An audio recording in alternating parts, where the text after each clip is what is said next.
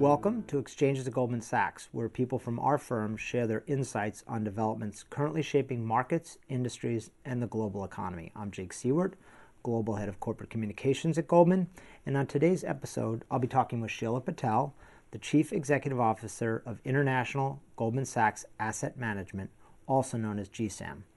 From QE in Europe to slower growth in China, we've got a lot to talk about. Sheila, welcome to the program. Thanks, Jake. Let's start with the big picture. Um, what are the key market themes that you see? What risks uh, should global investors consider uh, in 2015? Well, I think the year has already started off with a bang. Uh, certainly at GSAM, uh, as I look around the world, I've been to about 12 countries in the last two months, and clients are looking at 2015 as a year of change. They're very focused on what the Fed might do. Uh, they are taking harder looks at equities around the world more than ever. There's a fair bit of confidence in U.S. growth, which is great to see, and hopes that the lowering of oil prices will lead to a boost of the global growth sentiment and economies. Uh, but I do think there's sh- undertones and shades of concern, and we're watching those as well around interest rates, around deflation. Uh, so a lot to watch. Yep. So uh, let's talk about central banks for a 2nd mm-hmm. uh, Europe uh, has started off the year pretty active, and so how does that increased easing pressure that's coming out of the ECB affect central bank policy globally? And and what do you think that might mean for uh, the Fed's approach to rate hikes uh, mm-hmm. this year in the United States? Sure. Well, I think generally it's been very interesting to see client reaction and overall market sentiment around central bank action. I think that perhaps people expected central banks would be more coordinated. Uh, because that's been the recent experience. But I think coordination is generally expected more around times of crisis. We've right. gotten used to it due to the financial crisis, and we're seeing they're not so coordinated all the time, after all, nor do they need to be. When you look at what the ECB is doing, I think they did come through with action on QE that the market expected and in a size that was expected. The key question will be will it transmit to growth for Europe? And that's still an area where there's still some concern among clients, although they are starting to look at and put investment into European equities, but more focused perhaps on companies with exposure to global growth. When they look to the Fed or they look at the recent action by the SNB on the Swiss currency, they expect different things. Uh, they certainly were surprised by the action by the Swiss and I think that what that tells you about central bank coordination globally is that certainly on currencies, you could see a lot of divergent moves as currency moves impact the competitiveness of economies on a relative basis. I think that will weigh into the many other things the Fed will be considering. And the view at GSAM, at least, is that we won't see significant Fed action until at least late in the year. Right. So the European acted pretty decisively earlier mm-hmm. this year, but what might keep that from really driving growth in Europe? The fear is essentially that it's not going to be enough. The fear would certainly be that it's not enough. The fear would also be about uh, the relative competitiveness of each of the markets. I think that the state of reform in each country is vastly different. If you look at Germany, for example, there's been an extensive amount of economic reforms to try to make things as competitive as possible, whether it's in terms of the labor market or on the international scene. Whereas if you look at France, there's a long way to go. So there's potentially a lot of divergence within Europe, and that could mean that the ECB's action doesn't mean that the rising tide lifts all boats. Sure. Um, half of income in European companies comes from outside Eurozone. What, what will help build investor confidence in the region? I mean, obviously, this lowers their cost base at mm-hmm. some level. Um, and presumably the ones with exposure to global growth will do a little bit better. Mm-hmm. Well, I think that on the global growth front, vis a vis European companies, people are looking at a couple of items. Certainly, the lowering of oil prices would be expected to help a number of the European corporates, in some ways, more than even the European economies as a whole, because the taxes on energy prices are so much higher in Europe, there's not a direct transmission to the European consumer. But when you think about European corporates that are active on the world stage, it's definitely a boost for them in terms of production costs and competitiveness. Then you move on to where are their markets. Uh, and in fact, when you look at uh, European companies that have been some of the most successful on the multinational front, they've been developing new markets. So, what does that key right into? How's China doing? When you wonder how a European multinational is doing, a large car company in Europe, uh, a German car manufacturer, you may turn your eyes to the east and question if, if China falters, do they falter? Sheila, one of the issues in Europe is the transmission mechanism. The, the entire European economy is heavily dependent on banks, which supply the vast majority of the funding to the economy, versus the United States system, where the split is reasonably even between banks and capital markets. What challenges does the European model face, and how do people think about those challenges? Certainly, those challenges weigh in also heavily to people's debate over where European equities can head.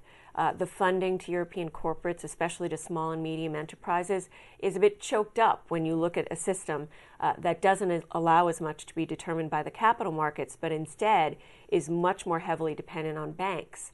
When you then tie in the QE we were talking about earlier, that's why people worry that the transmission may not make it through. If banks in Europe are still under heavy pressure with Basel III coming to hold even more capital, does the money just end up on their balance sheet rather than out there in the market driving new opportunities and growth in existing and in new businesses, especially SMEs? Uh, so that's a real challenge, and I think what people are looking to uh, the European Union for is some action in, in conjunction with what you've seen the ECB do to make sure the transmission mechanisms are there for businesses to succeed and people to succeed via the work that has now been done via QE.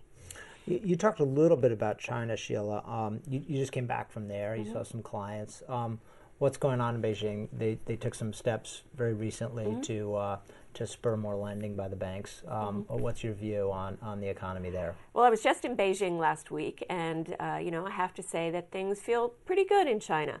I think one of the challenges always with China is is obviously there's an immense size issue just to try to wrap your head around the growth that's happening there, but also there's a law of large numbers, and so certainly you've seen the world get spooked when they see maybe China not at 8 or 9% growth or even 7% growth. What if it's 6% or, God forbid, 5%?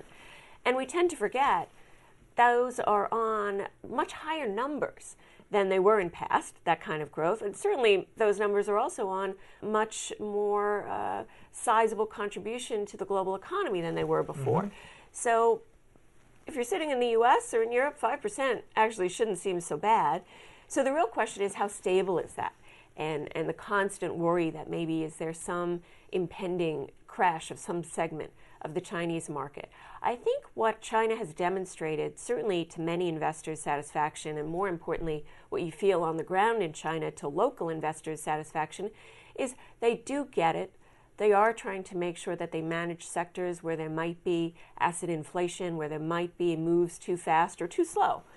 And so I think there's been a, a gain in confidence uh, in China in terms of regulators and government's ability to try to manage growth in a sustainable way. Uh, we obviously want to see more of that, and I think things like the Shanghai Hong Kong Connect and other mechanisms that will slowly open up China to investors will continue to encourage that action. Interesting. So, there's been a lot of talk this year about divergence or dispersion, mm-hmm. um, particularly uh, amongst the emerging markets. Mm-hmm. Where do you see a lot of opportunity for investors, and mm-hmm. where do you have a little bit less faith that there'll be opportunities for investors? Sure. Well, I definitely think there's a fair amount of divergence in emerging markets. And when uh, we at GSAM take a look at emerging markets, we certainly key into a few uh, factors. For example, uh, I'll go back to energy prices again, because for many of the emerging markets, it's one of the most important inputs into the question of how fast they grow. Uh, one market that we've been looking at very closely for that reason, as well as several others, is India.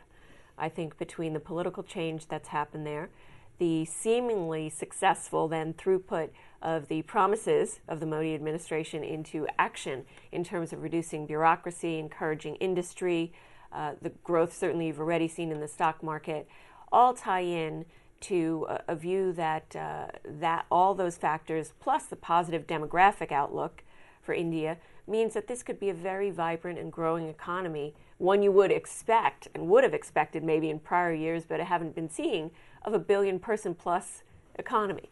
So that's one we're very focused on, where we think, despite the up move you've already seen in 2014, there could be even more room to grow, particularly with lower oil prices that can spur uh, corporate development. In other places, it, it gets a bit tougher, right? I think we see opportunities in China, but I think you have to be selective. Uh, we've already seen a fair bit of growth, and obviously, uh, some industries are more favorable than others. So it's a bit more of maybe a stock picker's market than as easy a time. As you move outside those big two, obviously, you get to a very different place when you look at uh, maybe South America or you look at emerging Europe. And there, there are multiple factors to key in, but certainly currency is one that we'd be watching, as well as the relative fiscal health. Whereas I think uh, generally, when you look around Asia, you feel maybe a bit better about emerging markets and their fiscal health. Okay. Um, switching gears a little bit, you've done some work around the economic value created by uh, women entrepreneurs in developing markets. Talk a little bit about that and some of the impediments that exist today. Obviously, Goldman does a lot of work in this space, but what, what's holding back um, women owned SMEs in, in the developing mm-hmm. world? Sure. Well, I think women owned businesses in the emerging markets are a fascinating space, not just because they're owned by women, but because they can drive such an enormous amount of growth for the emerging markets. If you look at places like India and China, uh, women own significant businesses, and yet, if they're denied access to capital, we're denied a significant engine of growth. For example, uh, if you look at a place like India, and you think about women owned businesses getting access to the right capital, their GDP could grow significantly. That's women entering the workforce, but it's also saying what would Indian GDP grow? People have mentioned numbers as much as 12 or 15 percent change in the GDP growth rate if you get women owned businesses on the right track. In the emerging markets generally, women owned businesses also set off an incredibly valuable positive cycle a virtuous circle, so to speak. Uh, women spend money on children's education. That adds to a boost to GDP, which is even unknown at the moment, but over the next 20 years could be tremendously important because a more educated workforce means their children will drive a better economy. They spend on health, which reduces cost for corporates. They focus on uh, hiring additional workers, women and men. And having women in the workforce in many emerging markets also helps their demographics. So, overall, in emerging markets, actually in developed markets too, like Japan, if we got women in the workforce, there's a tremendous engine of growth to be enjoyed. However, there are a lot of challenges, and I think we have to look at those as well when we consider the growth that women can drive in emerging markets. When you look at small and medium enterprises that are owned by women, the credit gap is actually astonishing. Uh, work done by ourselves, by the World Bank, by the IMF, all distinctly show that for multiple reasons, women have a much harder time for equal quality businesses, equal uh, growth businesses, getting access to the same credit. And this is happening for multiple reasons. In many countries, there are impediments based on the law. Does a woman get to own her business actually? Or does it end up being transmitted if she's uh, married? Does her husband actually own the business? So does he have to be involved in any loans? Uh, there's an experience issue. Have people been trained? Do they understand how to write a loan application? Is there any help at the banks for that? Uh, I think also we've been trying to work on helping women in small and medium enterprises in emerging markets around the world to think big. And women tend to be more conservative in their views of funding. Just try to grow a small bit at a time. But in fact, they have very viable businesses and need to separate their personal finances from their corporate finances and think big when it comes to growing their businesses. So that would allow them to then approach banks and the finance industry in a more uh, more interesting way that shows the potential of their business. Whereas the focus on very small amounts of money or relying on personal credit rather than corporate credit is actually a disservice to the value they can add to economies. Yeah. So a little less microfinance, a little more uh, big capital. A little more big capital. Yeah, okay. It's time for it, and they can run incredibly successful businesses when they do that. Yeah. Um, let's just talk about oil for a second. The drop, you've talked a little bit about this, but the drop mm-hmm. in oil prices and other commodity prices suggests a bit of deflationary forces at work. Mm-hmm. Um, how do you think that will impact um, U.S. markets? And um, you've already talked about Europe, but uh, other mm-hmm. markets around the world as well. Sure. Well, I think first of all, you can never help but be fascinated by markets, right? It's hard to uh, imagine a world, maybe if we thought about it five years ago, where if you went to the average person, uh, average investor, and you said, "What if oil prices came down? Would that be bad?" They'd scratch their head. Bad? No, that would be great. It would spur growth. It would allow investment. It would free up consumers' wallets. 80 things anybody could come up with that's good. But here we are in 2015. And we like to worry. And we like to worry. Yep. So we find a way. Right. Uh, I just came back uh, a few weeks ago from a visit to several countries in the Middle East. I think that's an interesting place to have conversations, obviously, about where we are on oil and supply demand. I think both there as well as uh, in my other travels uh, outside of the Middle East, there's a key focus on is this a supply issue or a demand issue? Certainly in the Middle East, but also among some key investors in the US, in Europe, and in Asia, the view is for the moment this is a supply question, not a drop in demand. As long as that is true, as long as we believe that's true, and the statistics and the, and the facts we get uh, on the U.S. economy and elsewhere show it, us that it is true, uh, it's not as much a worry, right? I think that the, you can watch deflation. Certainly, we should watch for it. Certainly, Europe should watch for it. But in an overall context, it's still a net positive with U.S. GDP 70% levered to the U.S. consumer and them having an immediate extra few bucks in their wallets to go to spend, to uh, look at property, to drive the economy. So I think I think the focus around the world is on the supply demand question. As long as we remain on the right side of that, I don't think the drop in oil prices is necessarily the drag uh, that the deflation specter seems to put on it. Yeah, it's a large tax cut and a progressive one too. Mm-hmm. Well, thanks, Sheila, for joining us. We'll close Thanks, it with that little bit of good news or big bit of good news. That concludes this episode of Exchanges at Goldman Sachs. Thank you very much for listening.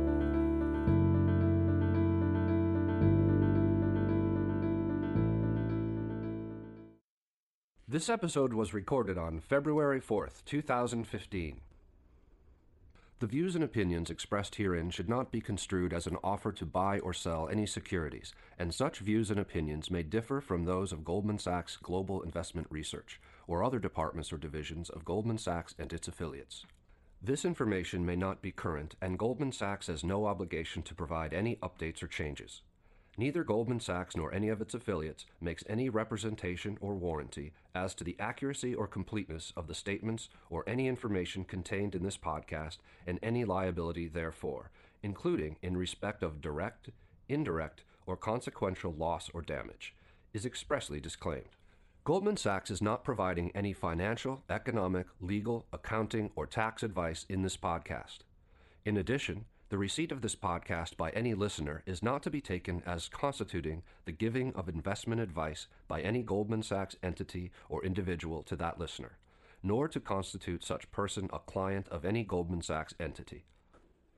No part of this podcast may, without GSAM's prior written consent, be reproduced, redistributed, published, copied, or duplicated in any form by any means.